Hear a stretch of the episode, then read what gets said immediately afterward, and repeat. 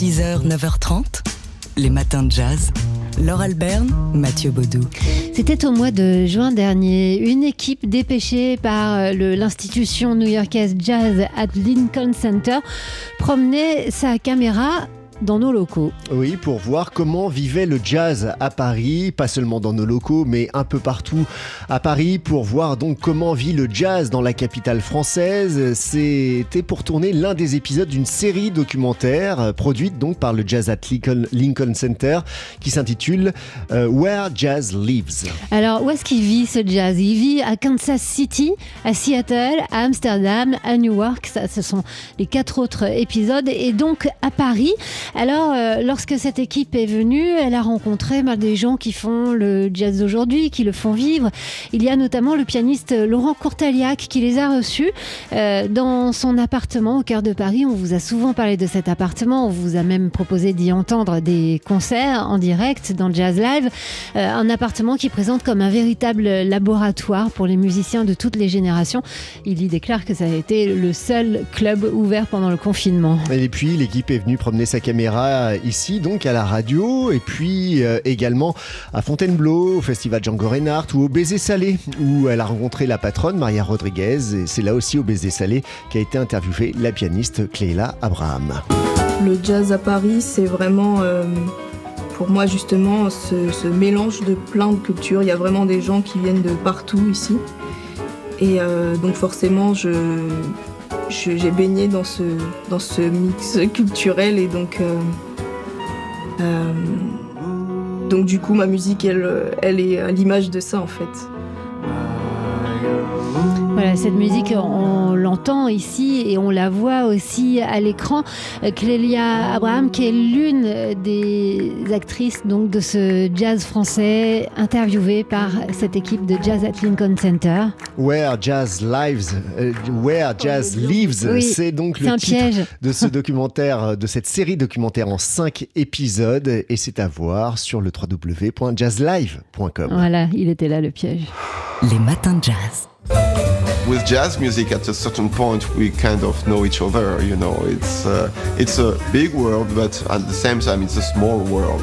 Every, everyone knows each other and and we become friends and we start to play together and it's like a scene you know Celui qui parlait anglais ici, mais qu'on a quand même compris, c'était le pianiste Laurent Courtaliac. Laurent Courtaliac qui répond à une équipe de tournage euh, pour une série de documentaires produits par le Jazz at Lincoln Center, le centre du jazz à New York, est venu tourner donc euh, un épisode de sa série documentaire Where Jazz Lives à Paris. Et euh, cette équipe de tournage a donc rencontré Laurent Courtaliac euh, chez lui, dans son appartement au cœur de Paris, véritable laboratoire hein, pour les musiciens de toutes les générations. C'est d'ailleurs un endroit où on vous a emmené, hein, déjà pour vous faire partager bah, le jazz qui s'y fait.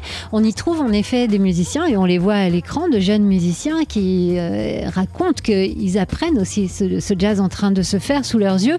Et c'est pas tout le, documentaire, donc ça dure une vingtaine de minutes à peine, hein, mais il nous emmène à Fontainebleau pour le festival Django Reinhardt euh, ou au Baiser Salé encore où on peut rencontrer euh, la patronne du lieu, Maria Rodriguez, qui explique qu'elle a innové en proposant euh, ce qu'on appelait pas encore, enfin en tout cas, il n'y avait pas d'étiquette jazz fusion. Et c'est là aussi au baiser salé qu'a été interviewée la pianiste Clélia Abraham. Cet épisode consacré à Paris vient donc s'inscrire dans une série de cinq épisodes qui s'intéressent au jazz qui se fait actuellement à Kansas City, à Seattle, Amsterdam ou encore à Newark et donc à Paris. C'est la série Where Jazz Lives que vous pouvez voir sur le site jazzlive.com. 6h, 9h30, les matins de jazz.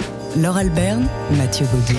Aujourd'hui à Marseille euh, débute le cinéma festival, pardon, le festival Music cinéma. Oui, la musique et le cinéma, c'est jusqu'à samedi. C'est ciblé sur la jeune création cinématographique et la, et la création musicale pour l'image, avec 250 films en tout. Euh, un festival qui accueille 500 professionnels et qui touche en moyenne 25 000 spectateurs. De tous les âges, hein, les spectateurs. Il y en a pour tout le monde et pour tous les goûts. Euh, des projections de films et de films animés. Il y a tout un focus qui est fait sur l'animation. Il y a aussi des ciné-concerts, des masterclass, des rencontres, y compris professionnels et notamment euh, des, et des conférences aussi euh, sur le thème composé pour un film, notamment. Donc ça, ça s'adresse aussi bien à des musiciens euh, qu'à des spectateurs passionnés de musique de film. Il est question aussi de découvrir un métier méconnu qui est la supervision musicale. Avec des invités d'honneur, Nicole Garcia, Cédric Lapiche seront présents. Vous pourrez aussi rencontrer Thierry Jousse euh, pour discuter de son livre Bandes originales. Il y a aussi des séries, euh, des ciné-concerts.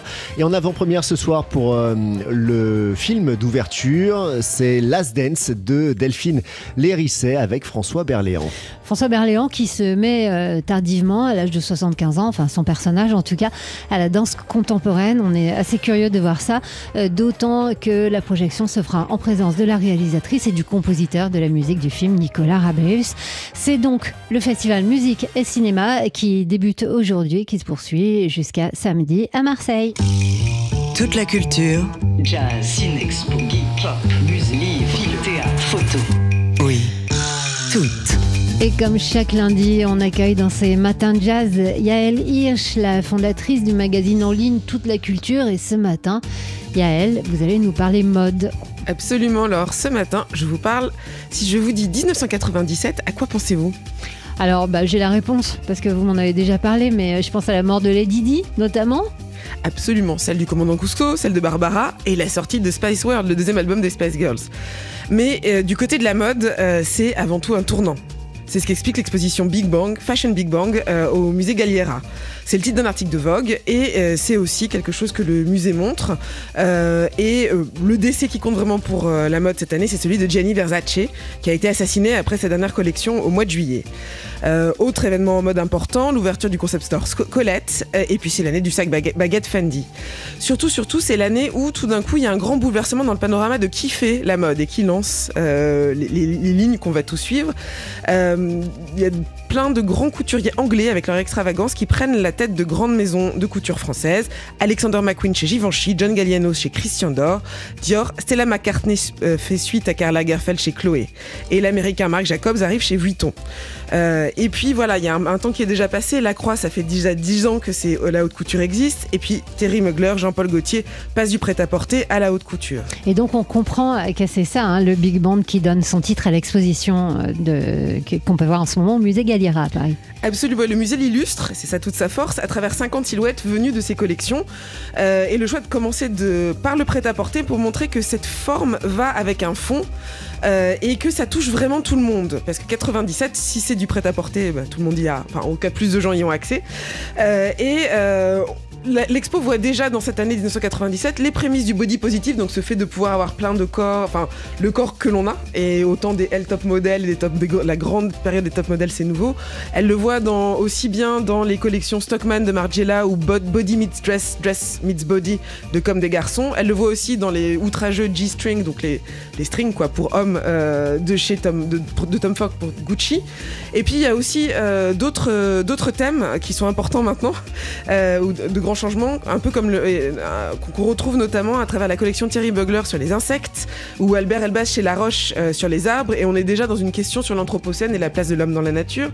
Euh, et puis là, c'est à peu près le moment où l'exposition dévie et euh, elle euh, nous montre comment tous ces thèmes, ces nouveaux thèmes et ces nouvelles lignes arrivent vers le grand public à travers des icônes. Donc le cinquième élément, le film de Luc Besson, illustré par Gauthier, ou Alexander McQueen qui habille Björk en, en samouraï des temps modernes pour son nouvel album.